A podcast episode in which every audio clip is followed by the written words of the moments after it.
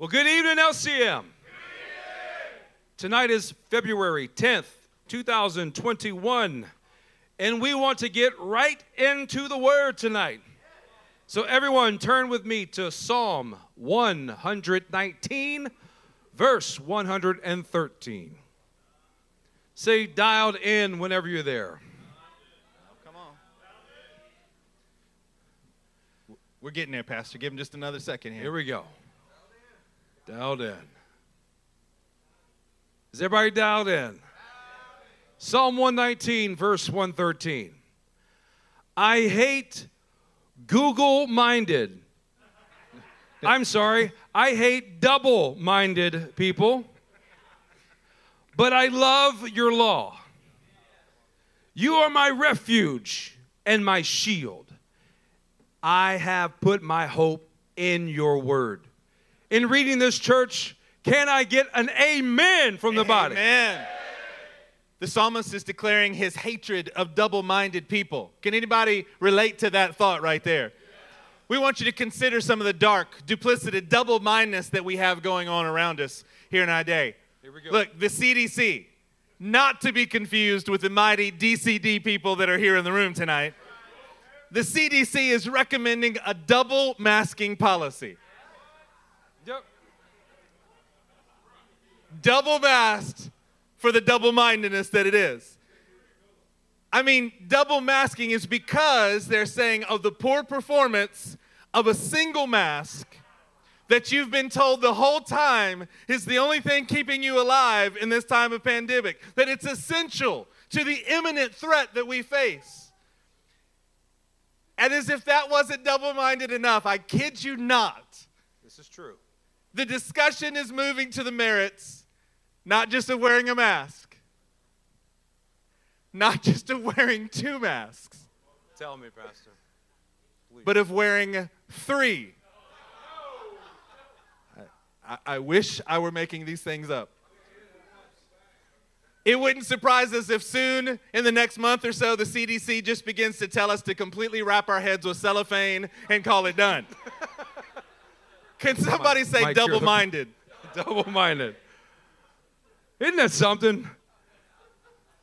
One's good, two's better. Why not three? Okay. As we were reflecting on just the, the current issues of our dark days and the scripture we started off with, speaking of being double minded and the madness that goes with it, our new immigration policies have been implemented here recently are forcing local law agencies to have a catch and release system for foreign nationals. Get this, this is the reason why we're bringing it up. Without the need to perform any COVID testing prior to release. So, based on what Pastor just shared with you about the double, if not triple layered masking for the safety of, of, of everyone in the country, let me get this straight. Current residents of the United States are mandated to now wear a double mask for the sake of safety. However, illegal aliens who are being released into the population of the United States do not need to be tested for the sake of equity. Oh, can somebody say duplicitous? Our new policies go even further into the realm from duplicitous to just downright dark. There has been a moratorium, means there's been a halt on convictions of, as Pastor said, foreign nationals, what we used to call illegal aliens.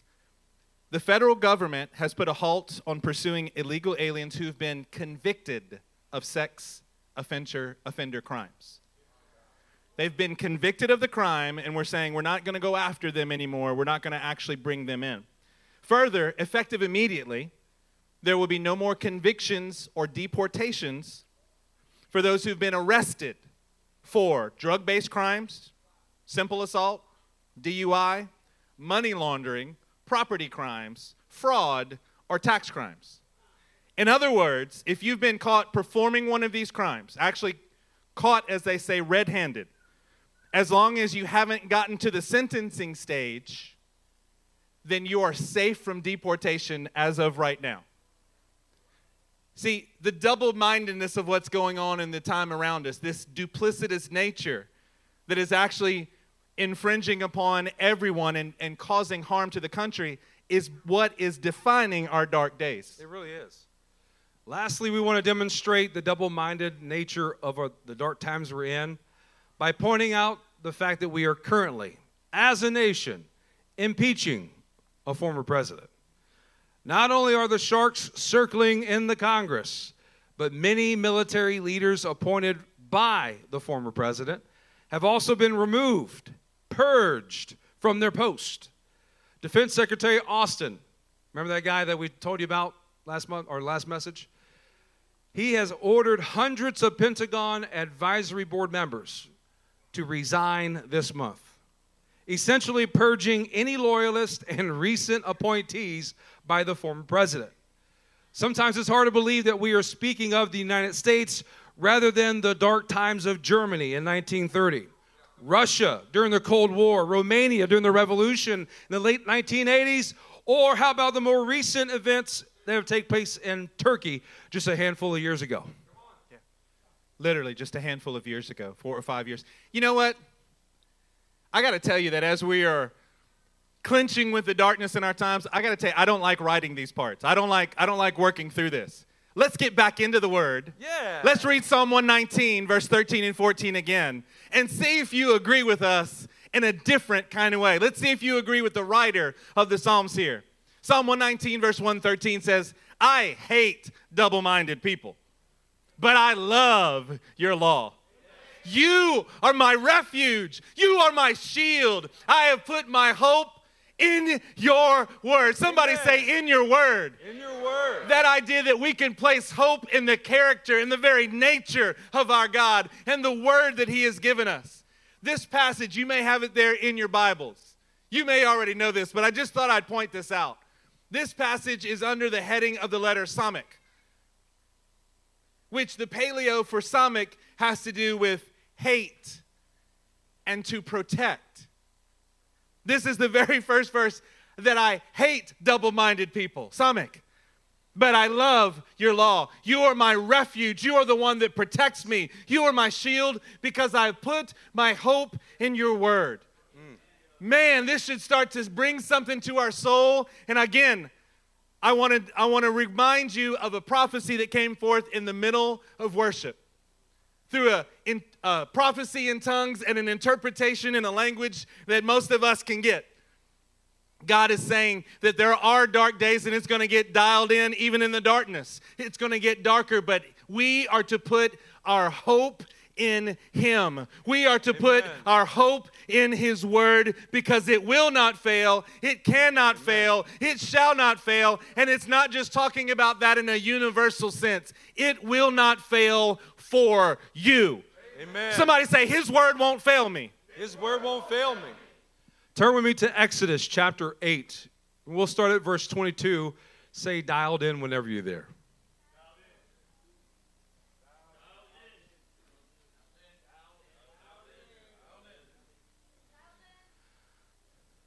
But on that day, I will deal differently with the land of Goshen, where my people live. No swarms of flies will be there, so that you will know that I, the Lord, am in this land. I will make a distinction. Everybody say distinction. Distinction. Between my people and your people. This sign will occur to you tomorrow. We want you to first notice in the beginning of verse 22, he says, But on that day I will deal differently. Well, when we begin to see the character of who God is and how he interacts with his people, but particularly his people who are oncoming, are facing an oncoming time period of dark days, God is going to deal with his people differently than he deals with the rest of the world. Well, as it continues, you see a relationship of three things that many of you should be familiar with. Differently with the land of Goshen, where my people live. No swarms of fly will be there, so that you will know that I, the Lord, am in this land. We see a marriage of three very basic principles throughout the word that constitute what God's heart is, his desire, and his purpose. And that's for the land of his people. That is for the, the, the men of his nation. and that is the purpose or plan that He has for both of them. And what's very clear is that He is dealing differently with the land of Goshen, with the people that dwell within it, for the purpose and plan so that you will know that I, the Lord, am in this land.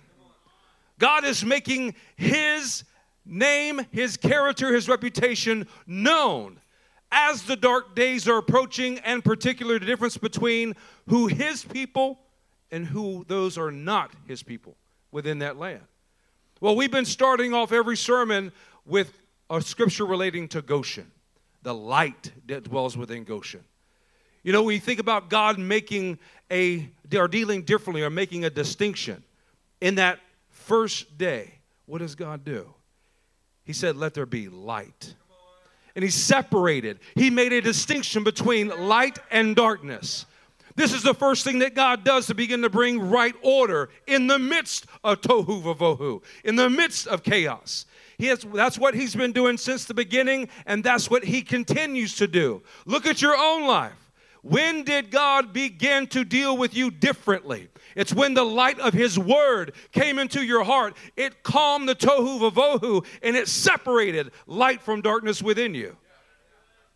Well, when I hear this, the, this word distinction, I not only think about this particular passage, I think of our, our teenage years.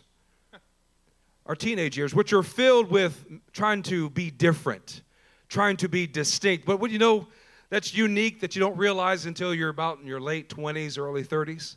You see those old pictures? There was nothing unique or distinct about the way that you were dressing. There was nothing distinct about who you were. Everyone else around you was just like that. But the sinful nature, the mind of man, wants to take his own arm and make himself distinct. It wants to map out your own plot of land to make yourself known to everyone else. There's only one who has the right to make a distinction, and that's God. He is the one who has originated the method of making a distinction. He is the source by which we dial in true distinction. In fact, that's the title of tonight's sermon Dialing in True Distinction. Come on, somebody say true distinction. Turn with us to Numbers chapter 23.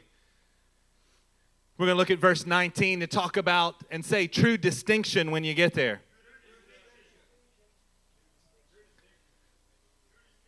We are in an excellent time.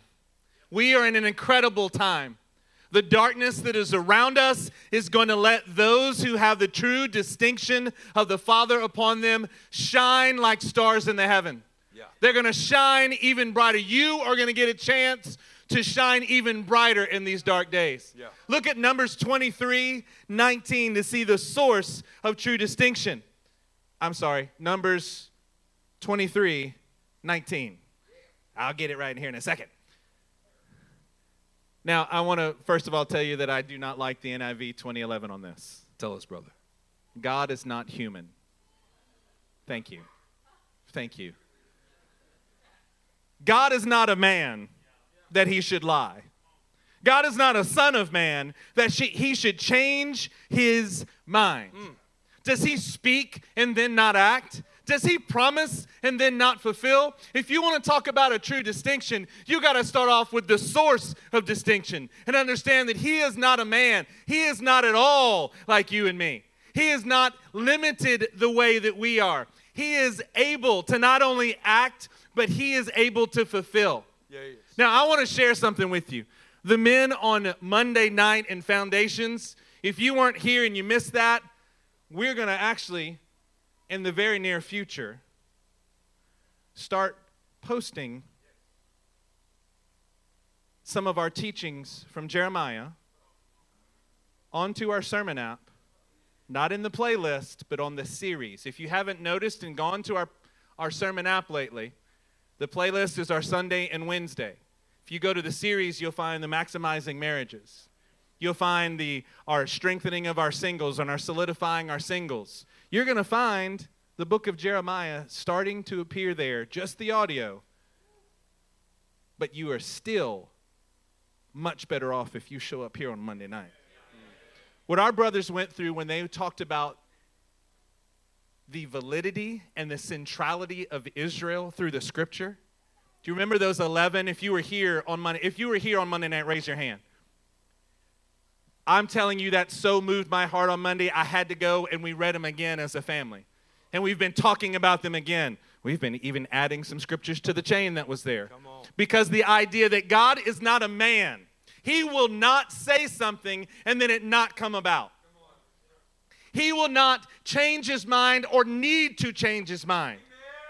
He doesn't have to change his mind because he got it right the first time. If he said it, he's going to do it. Amen. If he said it for the nation of Israel, he will carry it out. But it gets even better than that. This is not a God that's just predicting the future. I see and I prognosticate. He is making it happen. Yeah. When he speaks, he is able to make it come to be. He is able to do that for us, church. Not only will he do it with, with the nation of Israel, his chosen, that central people group that have a land and they have a plan because it started with the man Abraham and now it's going to his seed. If he did it with them, he can do it with you. Amen. If he did it for them and is going to do it for them, he can do it for you. Amen. My God, what will change in your life right now? What kind of distinction would come upon you if that actually settled in somewhere beside your brain? And it got so deep in your spirit that you realized that if he said, Has anybody in this house had a word from the Lord? An actual, an actual genuine word from the Lord? Yes. Yes. Has anybody in this house been given a prophecy that is about the direction, the future, the end goal that you were supposed to achieve as a human being? Yes. Then God will not fail you. Amen. He is not a man that he can change his mind. He is not a man that he just kind of fudged it and lied to you. He is a man. He is a God, not like a man. He will speak and then he will act. He will promise and he has the power to be able to fulfill it. As we are talking about true distinction, I want you to know that true distinction starts right there. You walking in true distinction starts with you understanding that God will not change his mind. He cannot be moved off of his mark. He cannot be persuaded to do something different. When he says it, he has the power to make it happen. Amen. We're going to walk you through this tonight. We're pledging to just share with you scriptures that have impacted our hearts tonight. We're not trying to be polished. We're not trying to be fancy with you. I have been personally dwelling on this idea. Lord, what does it mean if I really, really know that you're not a man and you won't fail? What would change inside of me right now? Come on. What fears would I start crushing right now if I actually understood and I actually believed it to my core instead of letting every misstep that I take cause me to go, Well, I don't know if he'll do it. Every difficulty that confronts me, I don't know if he's going to be able to get us through this one. My God, what kind of fears are you going to be able to crush tonight when you understand the distinction of our God? Pastorally, I just want to check. Does anybody have fears they need to crush tonight? We're giving you the answer. Let's go to Joshua chapter 10. We'll pick up in verse 8. Say true distinction when you get there.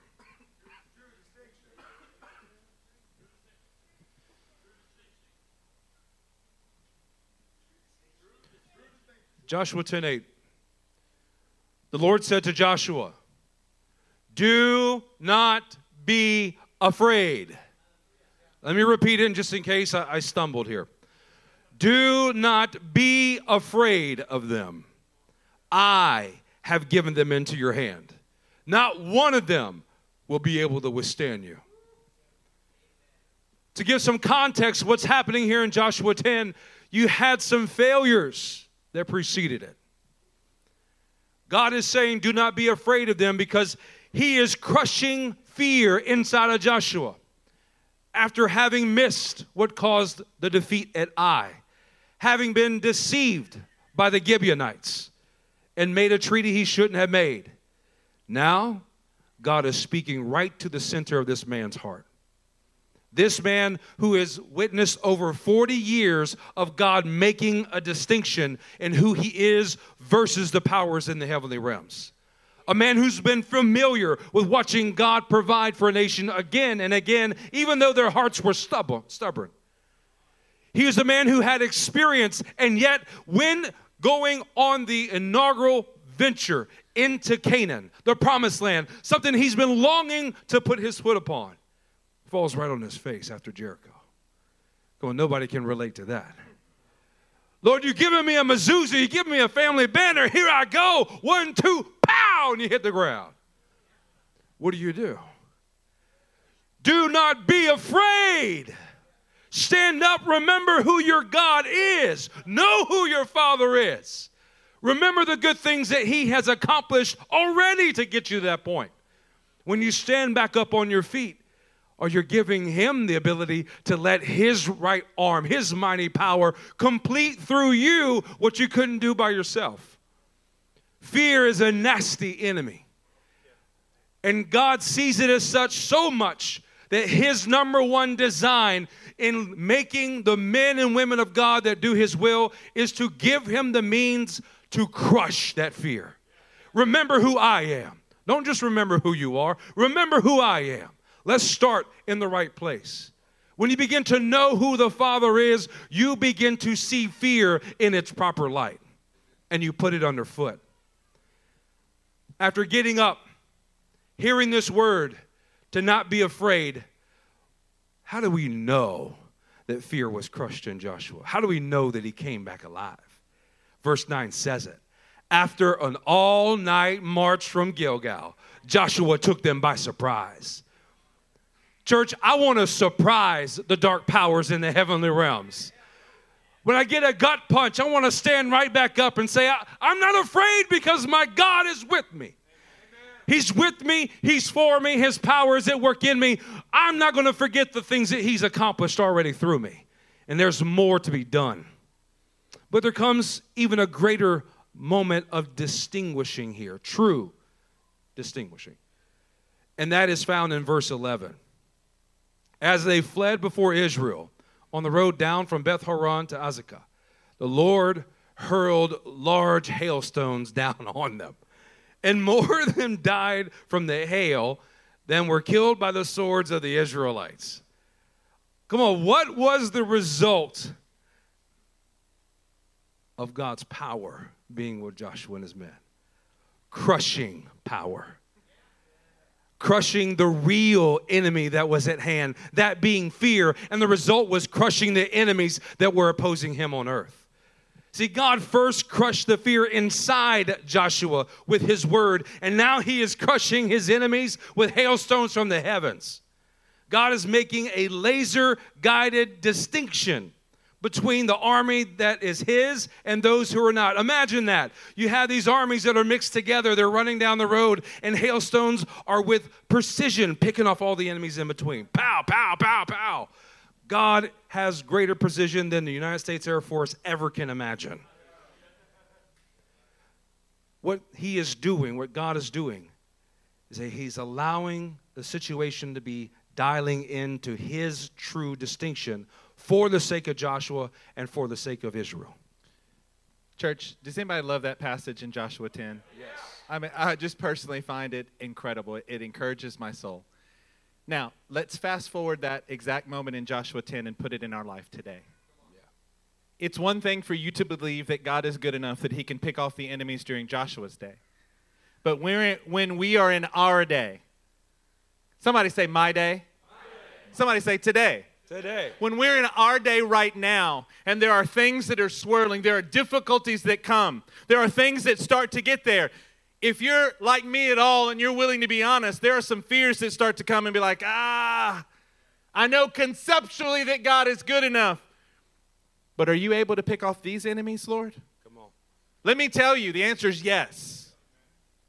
The answer isn't that He doesn't know how to deal differently with you than the enemy. I promise you that there is no confusion in the mind of our God about what He called you to do and what He will help you to accomplish. I don't care how many circumstances today make it look different than what God has said. I don't care, not even a little bit. When you give way to your fear, you are saying that He is like something like us. When you give way to your fear and your knees start to buckle, you're saying, I'm saying He's good, but I'm not sure that He is. I'm afraid that He won't be good to me. My goodness. We have a God who can deal differently with those he's called. We have a God who is who can deal differently with you here in this room. He can deal differently with you than he does the rest of the world, and he doesn't even get a little bit confused. Everybody turn with me to Acts chapter 4.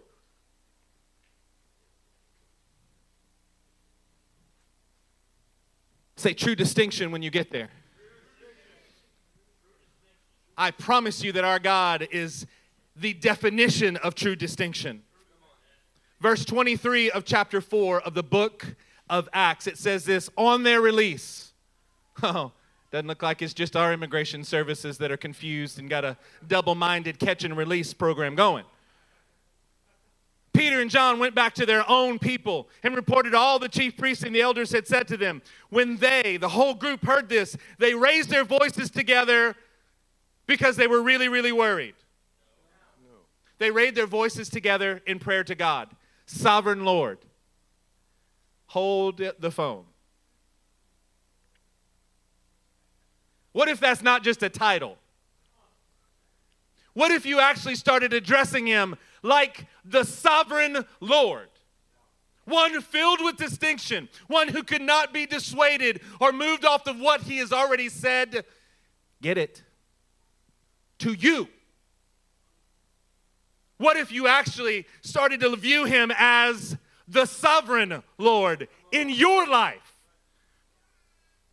You made the heavens and the earth and the sea and everything in them. Yep, you're right. You spoke by the Holy Spirit through the mouth of your servant, our father David. Why do the nations rage and the peoples plot in vain? This is directly from Psalm 2. The kings of the earth rise up and the rulers band together against the Lord and against his anointed one. Man, I want us to do something tonight. I want you to, to feel what I'm feeling. I want you to understand what I'm saying.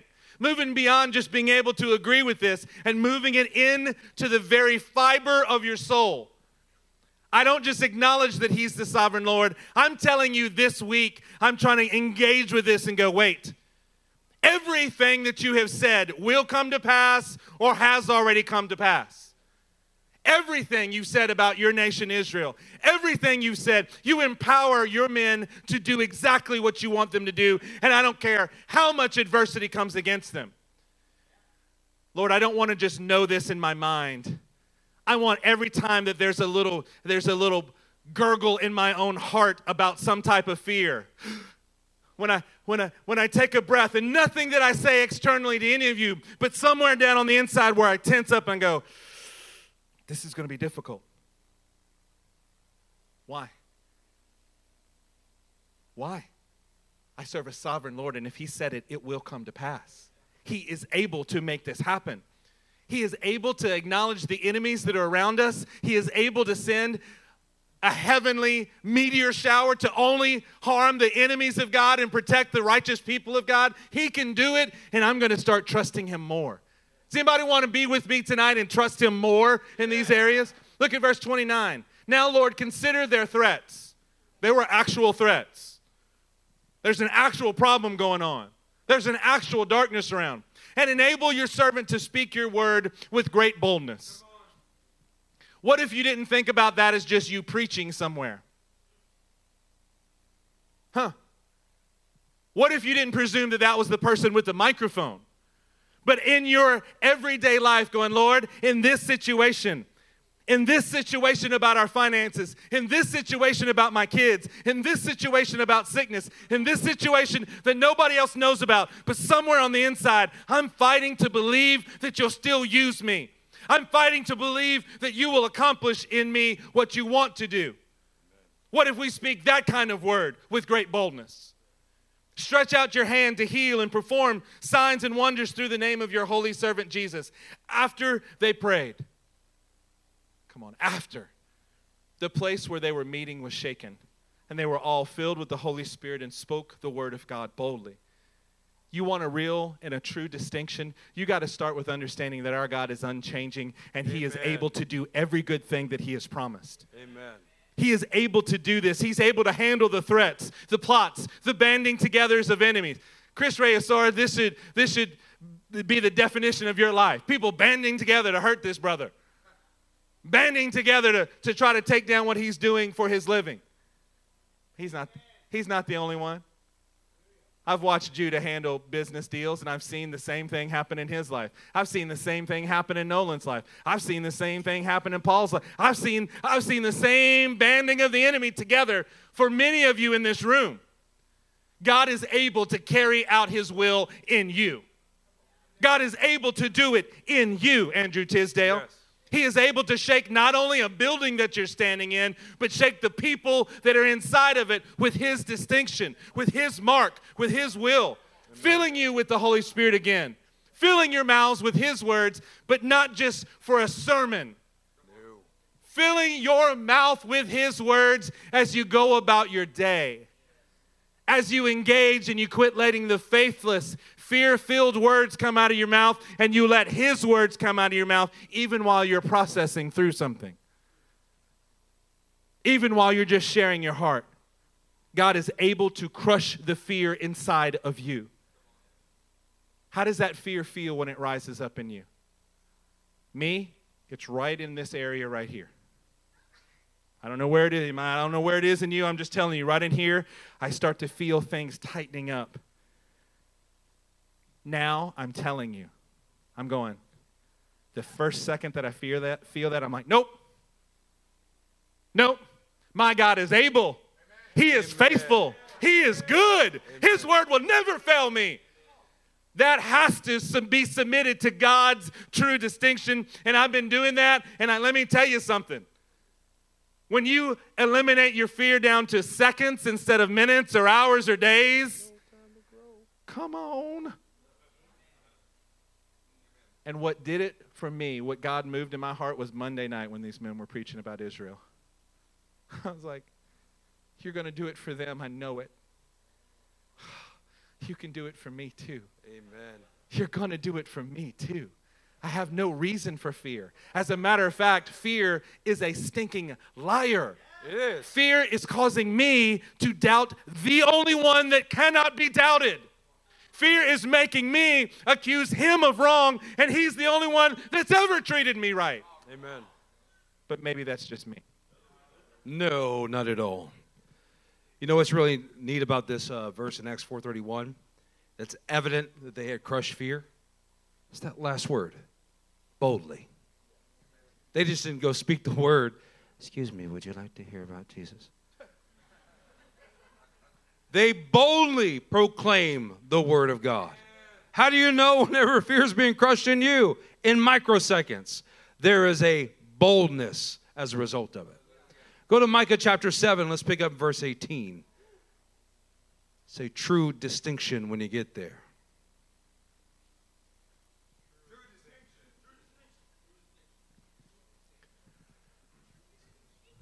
Who is a God like you? Not one. Not even close. Who pardons sin and forgives the transgression of the remnant of his inheritance. Come on. On that alone, not just the fact there's none that can compare to who he is, not only the addition that he pardons and forgives transgression, but those that are the remnant of his very inheritance, those that belong to him. This will get clearer as we go. You do not stay angry forever, but delight to show mercy. You will again have compassion on us. You will tread our sins underfoot and hurl all our iniquities into the depths of the sea. You will be faithful to Jacob. Yes. And show love to Abraham as you pledged on oath to our ancestors in days long ago. Did you hear that he said he's not going to be angry forever? But he delights to show mercy. He is ready and willing to show mercy. That he again has compassion on us and will tread our sins underfoot, hurl all iniquities. Look, this should not only crush your fear, but the second thing you should hear in this passage, it annihilates your anxiety. How many of you wrestle with anxiety of this very fact? I'm not sure if I am or am not doing what pleases God. Uh, my, my anxiety about getting it perfect dominates me more than the instruction from God's word does. It overcomes you, it begins to seize and grip you, maybe here, like Pastor said, or maybe it's wrapped around your whole chest and stomach. Maybe there's that painful headache that's there. You can't get that anxiety off your mind until you return to these principles. That He delights to show you mercy, He wants to show you compassion again. Because his heart is about reclaiming the remnant of his inheritance. You are his treasured possession, and he wants you. That if he did it for Israel, he'll do it for you. What you see here is that you will be faithful to whom? Jacob. Who is this Jacob? It's the nation of Israel. Abraham, the father of this very nation. If God desires this for Israel, this is what can happen to us as well. This is the Father's heart. See, what God is aimed after is helping us return to walking in shalom with Him and dwelling in His favor annihilating our anxiety because we know who He is and we're beginning to know who we are inside of Him. He wants to make a true distinction of who He is, and first starting with Israel as the example so that we have hope it can happen for us too. Who is a God like our God? He's not like a man. He's not going to make a promise and then not fulfill it. Who is a God like our God? He pardons your sins, He forgives your transgressions. He, he doesn't stay angry forever, even when you and I may have deserved it. He delights to show you mercy. How can we have anxiety if we really believe that our God is like no other?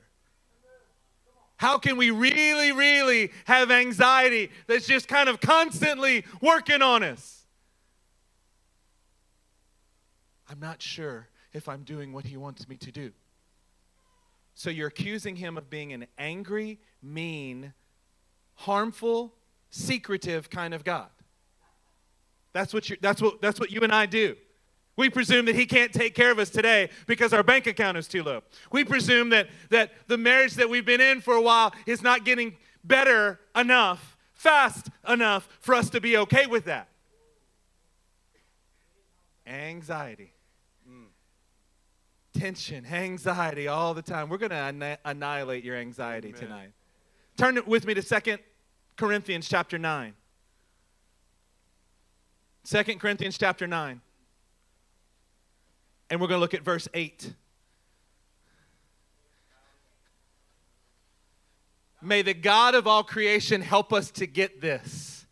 May He help us to move it from us being, yes, I agree with that doctrinal statement. Yes, I agree that there is none like unto you, O Lord. And start living like there is actually this no one like Him in our everyday life trusting that he can carry out his pleasure. Look at Second Corinthians chapter 9 and verse 8. I want you to read the first four words with me. Ready? And God is able. Stop. Put that in your theology pipe and smoke that. Our God is able. But what about God is able? But how come God is able? I'm not trying to be trite. I'm trying to move us from just thinking that we understand something to moving it into our actual actions, into our being. I know what we need as a church. You know why? Because it's what I need. That's the secret of being a good pastor. If the Lord is wrecking me on something, if the Lord is wrecking Pastor Matt, then I know it's what we need. Hey, Pastor just shared with you the secret of being a good leader of your home. You share what's moving you, That's it. and it'll be the solution every time. God is able to bless you abundantly so that in all things, somebody say all things, All things, at all times, say all times, all time. having all that you need, say all that I need. You will abound in every good work. Somebody say every good work. Every good work. Is this too simple of a verse for us tonight? Am, am I boring you with how simple this verse is? God is able. He's able to take you from where you are and make you what you're supposed to be. He is able to take barren wombs in this room and give you child after child after child. Amen. He is able to take you from the pit that you were in before and place you in a, in, a, in a community, in a family where He's speaking to you and dialing you in. He is able to give you so that in all things, at all times, having all that you need, He is able. Come on, I want you to have that resonating in your being when you leave this place tonight. Amen. He is able. Stop listening to your anxiety that says that somehow he is not able. We're not allowing ourselves to say that out loud because we know better than to say it out loud, but why do we let it resonate within us so?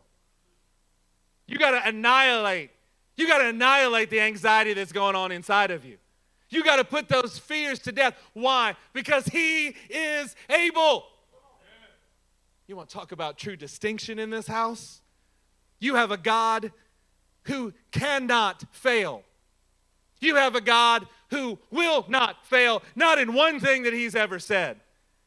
His promises to his people Israel, he will fulfill. And because of that goodness, you can count on him being able to help you too. Amen. Because he has allowed us crazy Gentile graftins to be a part of those same promises. We don't replace Israel, but we get to be a part alongside of them.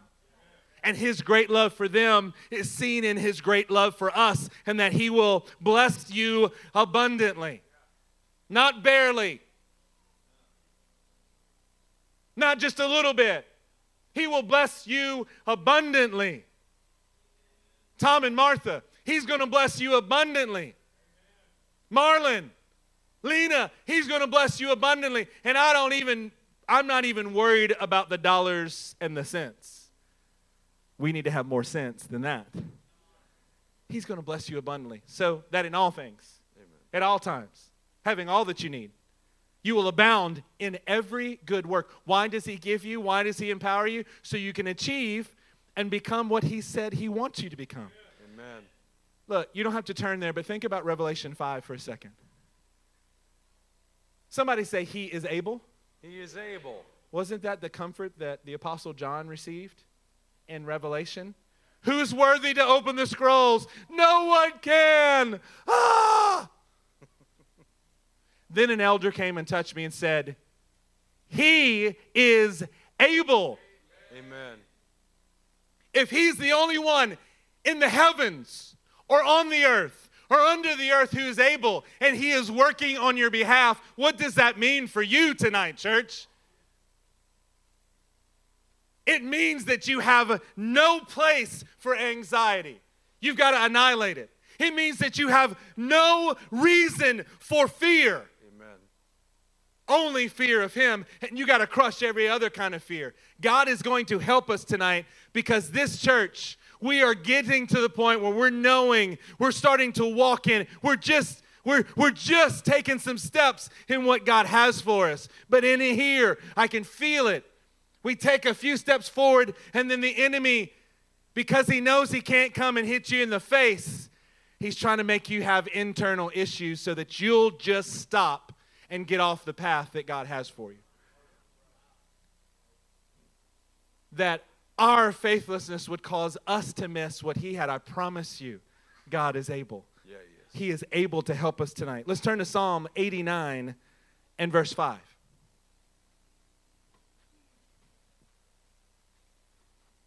It's a true distinction when you get there.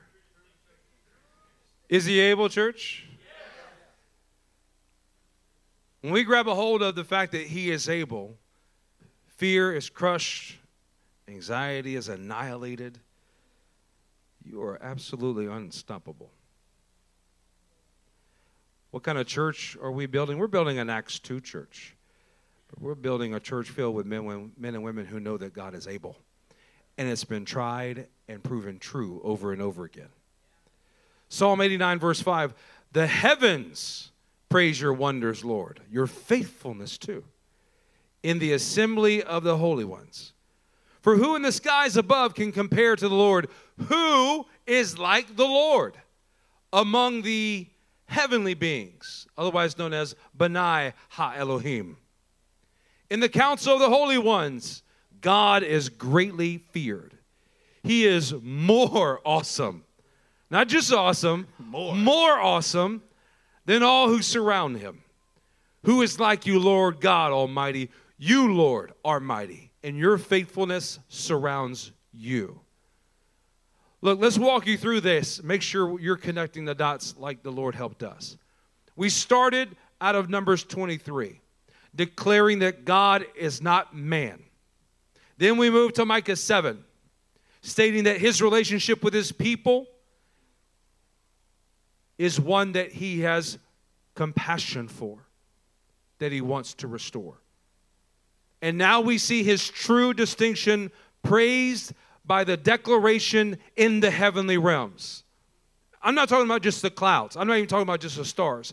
I'm talking about the seats of authority in the heavenly realms, is where who he is is being compared to and praised about. True distinction of who he is is being compared to the Benai Ha Elohim, that council, that secret council of confidants. That word sod that appears here for council. See, this perspective is designed to instill confidence. What we started looking at it was man. Then we begin to look at the nation that God had assembled. Now we're looking upwards towards the heavens and we're seeing the height and breadth and depth of who God is in comparison to everything that's ever been made. But in relation to the heavenly powers, that He is superior, He is more awesome than every single one of them. What kind of confidence does that give you? Complete confidence. Complete confidence that there is no power or authority greater than my God. And when He is moving through me, I am unstoppable because my God is greater than all. And do you notice in that last phrase it says, Your faithfulness surrounds you? What does that look like? I want to know.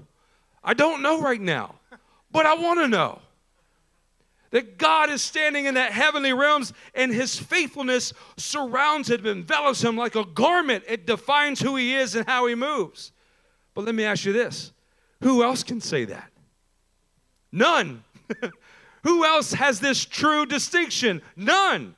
Only God does. Then we begin to focus on that characteristic of who the heavens declare who He is, and we begin to see that face to face. Confidence, complete confidence, is the expected and determined outcome. Can you go back to verse 7, uh, Megan? I, I just want to make sure we get this. Pastor did a great job. I, I just, I like this passage a lot. In verse 7, it says, In the council of the holy ones, God is greatly feared. in the heavenly council with heavenly beings, the heavenly beings are sitting around and they're like, No, he's, he's the most high God. That one right there, he is to be feared. That one right there has got more power. He could put us all down right now if he wanted to. We are sitting in a council, allowed to be by him, and we're all just afraid of him. Yeah. Your, your response was underwhelming. he is the Most High God. There is none like unto him. Even heavenly beings quake before him. How can we not have confidence when he's saying, I will be with you? I will give you my spirit. I will help you. I will make you into what I say that you will be. Look at Psalm 145. Psalm 145 and verse 5. Our God is so good. He is so strong. Our words are so weak in comparison to what he is, but I'm trying to let you feel what's going on. I'm trying to let you start thinking about this differently. Quit putting it in the theological category and walking out the door and being afraid for your sick children. Quit putting this in a theological category. Yes, we serve the Most High God. And then live like there is no other authority outside of yourself. You have the one who is above all, and He is on your side. He is working in your behalf. He can help you. But, but Pastor, I've messed up. Of course you have, but it can't mess Him up. He didn't get confused when you messed up and then thought you were an enemy and started throwing rocks at you. He's not confused, I promise.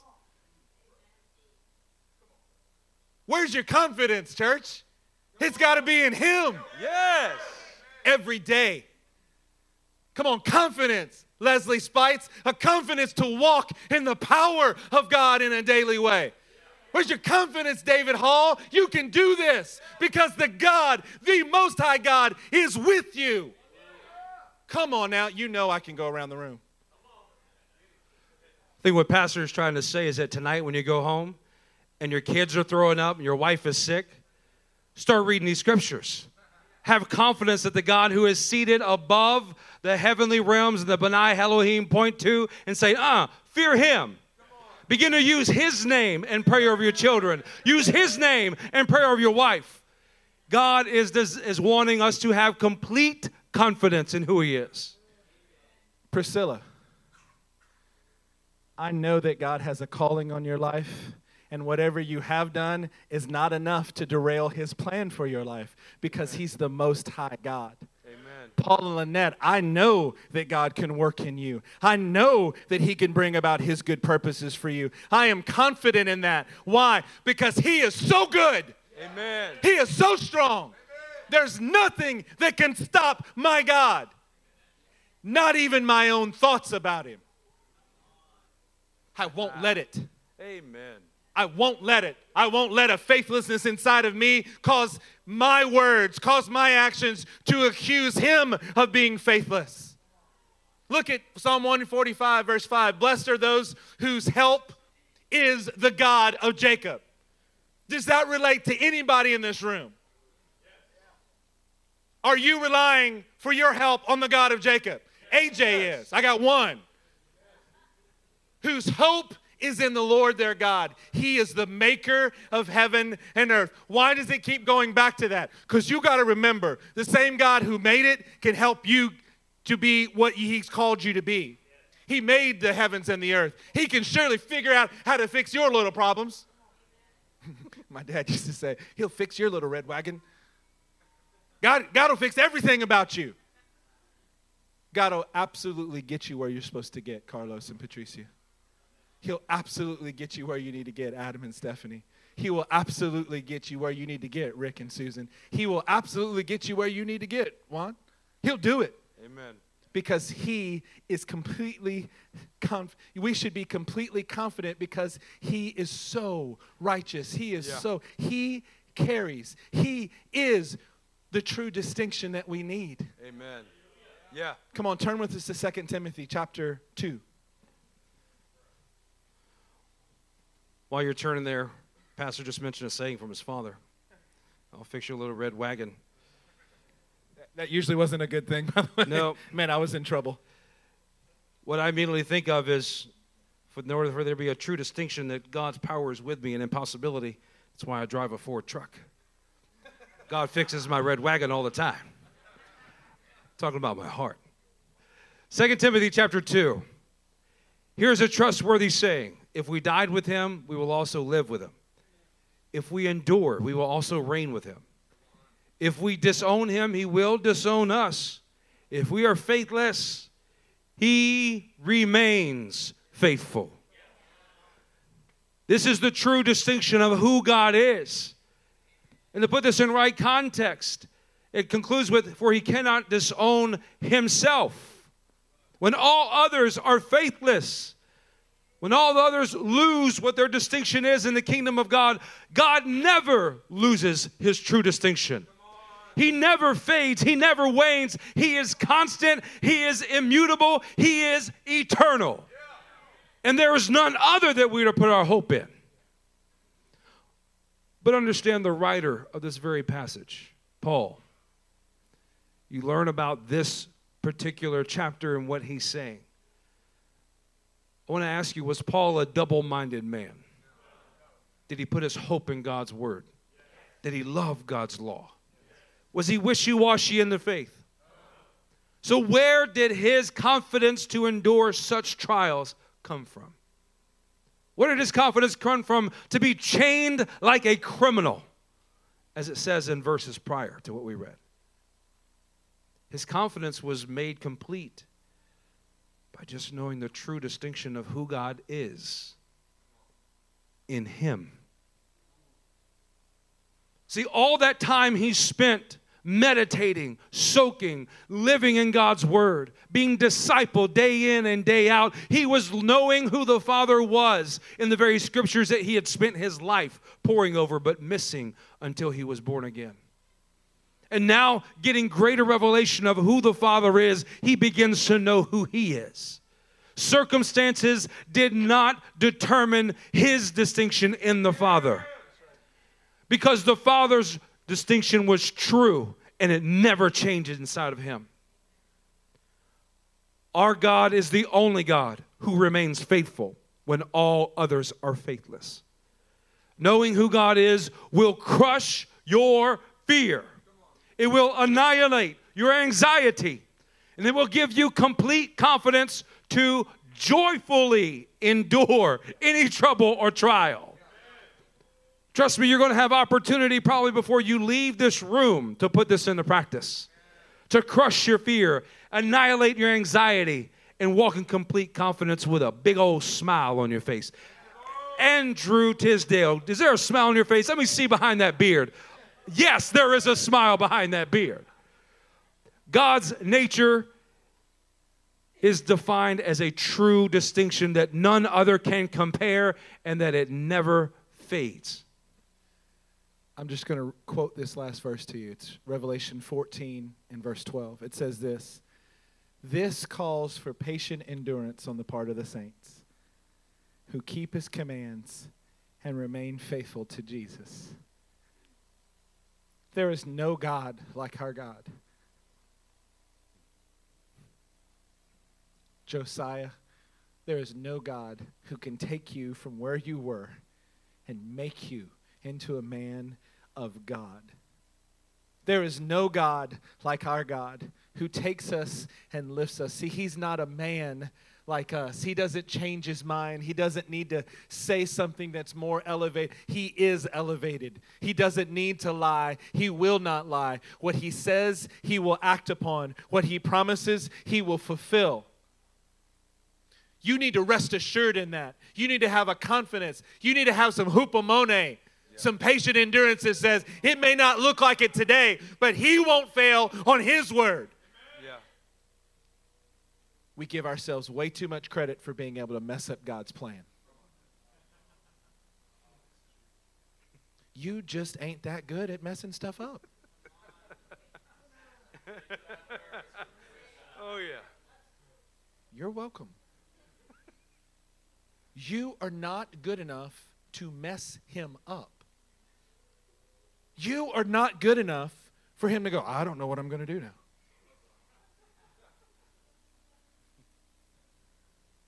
I'm trying to use humor to get a point down into your soul. Amen. Why do we act that way then? No, I've done it. I've messed it up. My current circumstances make it look like I'm going to fail. I'm pretty sure that I'm going to fail. The way that I feel in this moment is. Uh, uh, uh, you need some hupomone inside of you so that you can crush your fears, so that you can annihilate your anxious thoughts. Does anybody admit to having anxious thoughts just every once in a while? Yes. Does anybody in this house need some confidence to be able to move forward? Yes. Isn't that what the Lord told us in the prophecies beforehand? Yes. You're going to have to step forward. you're going to actually have to walk in distinction because our God is truly distinct. He's the only one. He defines distinction. Amongst the heavenly beings, there are none like him. Yeah. Amongst the powers that have ever existed, there is none like unto our God. Who is like him? You want to talk about a true distinction? God has given it to us tonight because He's allowing us to see into His heart. He's allowing us to see into who He is. Stand to your feet with me.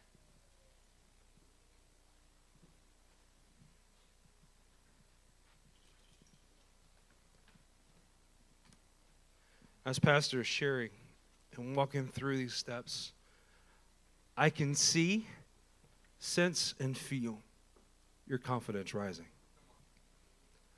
I can see heads picking up. And get it, it's a Wednesday, and you guys came in with lots of enthusiasm and a heart after God for worship. And it continued in the message. But I want to make sure that we're all landing on the same point. We walked you through in this message through the very first three steps of the tabernacle. And here's how. When we went to Numbers 23, we were identifying who the Father is, how he's showing himself to us. He is the God who fulfills every word. Not one thing that he says that does he not do. He's faithful to his word and he's faithful to himself. We then went to Micah 7 to look at the ability to annihilate anxiety at the bronze altar. He is the God who wants to pardon, He is the God who wants to forgive. He is ready and looking forward to that, showing compassion, delighting in it. And then in Psalm 89, having that reflection of who God is out of the heavens. That He's feared, that He's awesome and mighty in us.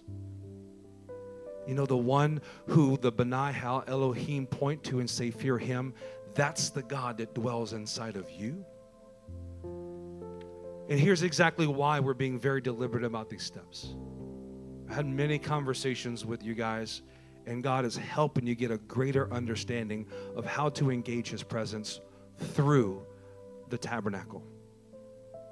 And where our church is right now is we need a greater depth of understanding of what happens at the miracle of the laver. The conversations I'm having, or I get to the laver, I just don't know what to do. I can't move past it. I'm stuck.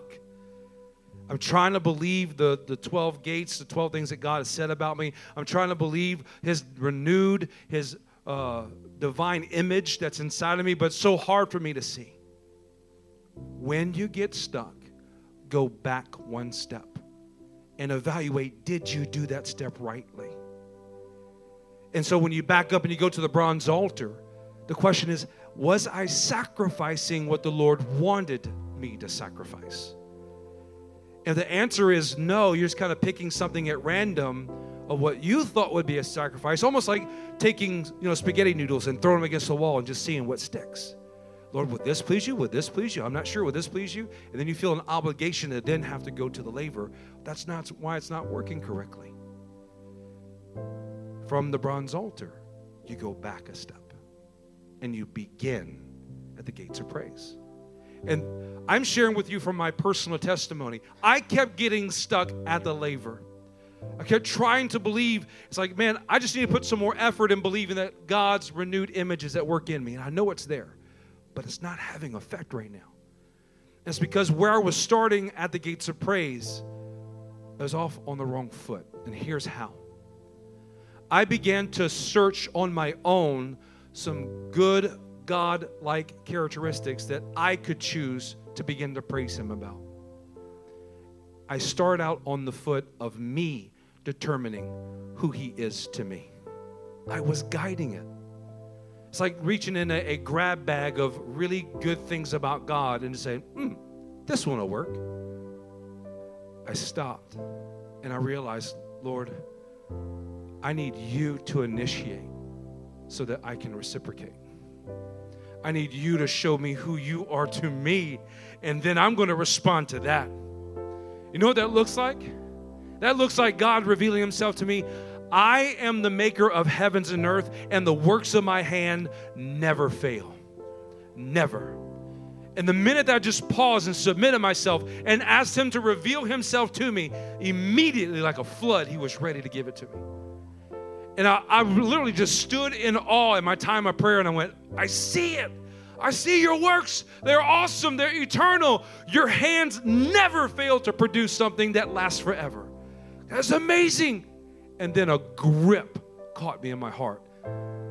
That's not me. Now there's a comparison between you and me.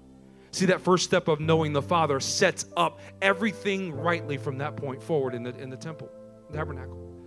That I could look and say, the works of my hands are not eternal. They're just something that's temporal. They fade like wood, hay, and straw. Lord, I hate this in me. Kill it and crucify it. He says, Yes, that's the right sacrifice I want from you. Now I'm pleased and it's burned up, and I rejoice, and I'm delighting in the forgiveness. I'm delighting in His compassion that's being poured out in me. And then I can stand, I can look back at the smoke of my sinful nature and go, That's pleasing to you, God. And I can step rightly in front of the laver as holy, as pleasing, and go, I can see myself rightly now. As the heavens reflect in the basin of the laver back up at me, I can see God inside of me and I stand up full of confidence knowing that I can and I will be a son of God. As God has been revealing this greater depth and understanding, I'm watching your prayer life change, and I can tell because I see the fruit of it. I see a greater level of confidence that's there. But we have to go back a step and make sure that we realign it in the shalom and function which God designed. Church, we want you to get this. If you've got fear, the only fear you should have is of Him, and we know that, but we don't want you to walk around with that thing that tightens in your chest. Those anxieties that trouble your soul. We want you to be a group of people who are confident because you understand the exalted one and his renewed image of you. Raise your hands with me right now. Let's cry out to the Lord. Mighty God, we're asking you to direct us now. More than an emotional plea, Lord, we want you. There is none like unto you, O Lord. There's no God like our God who loves to offer forgiveness, who is unlike a man. He does not lie, he does not say something and then not act on it. He does not promise and then fail to fulfill. Who is like unto you, O Lord? Lord, you who love to be compassionate, you who love to move upon us again and again and again. Move upon us tonight, mighty one. Lord, crush our fear. Annihilate this constant anxiety that we have. Give us great confidence because you are above all. Even the heavenly beings must fear you. Lord, and because there is forgiveness, because you offer forgiveness, we also fear you. Mighty God, move upon your people tonight, raising us up letting it move from just thoughts that we're having down deep into our soul. Lord, we can have confidence tonight. We can have confidence because of you. We can have confidence that you will fulfill every good desire that you have for us. Lord, move in this place tonight.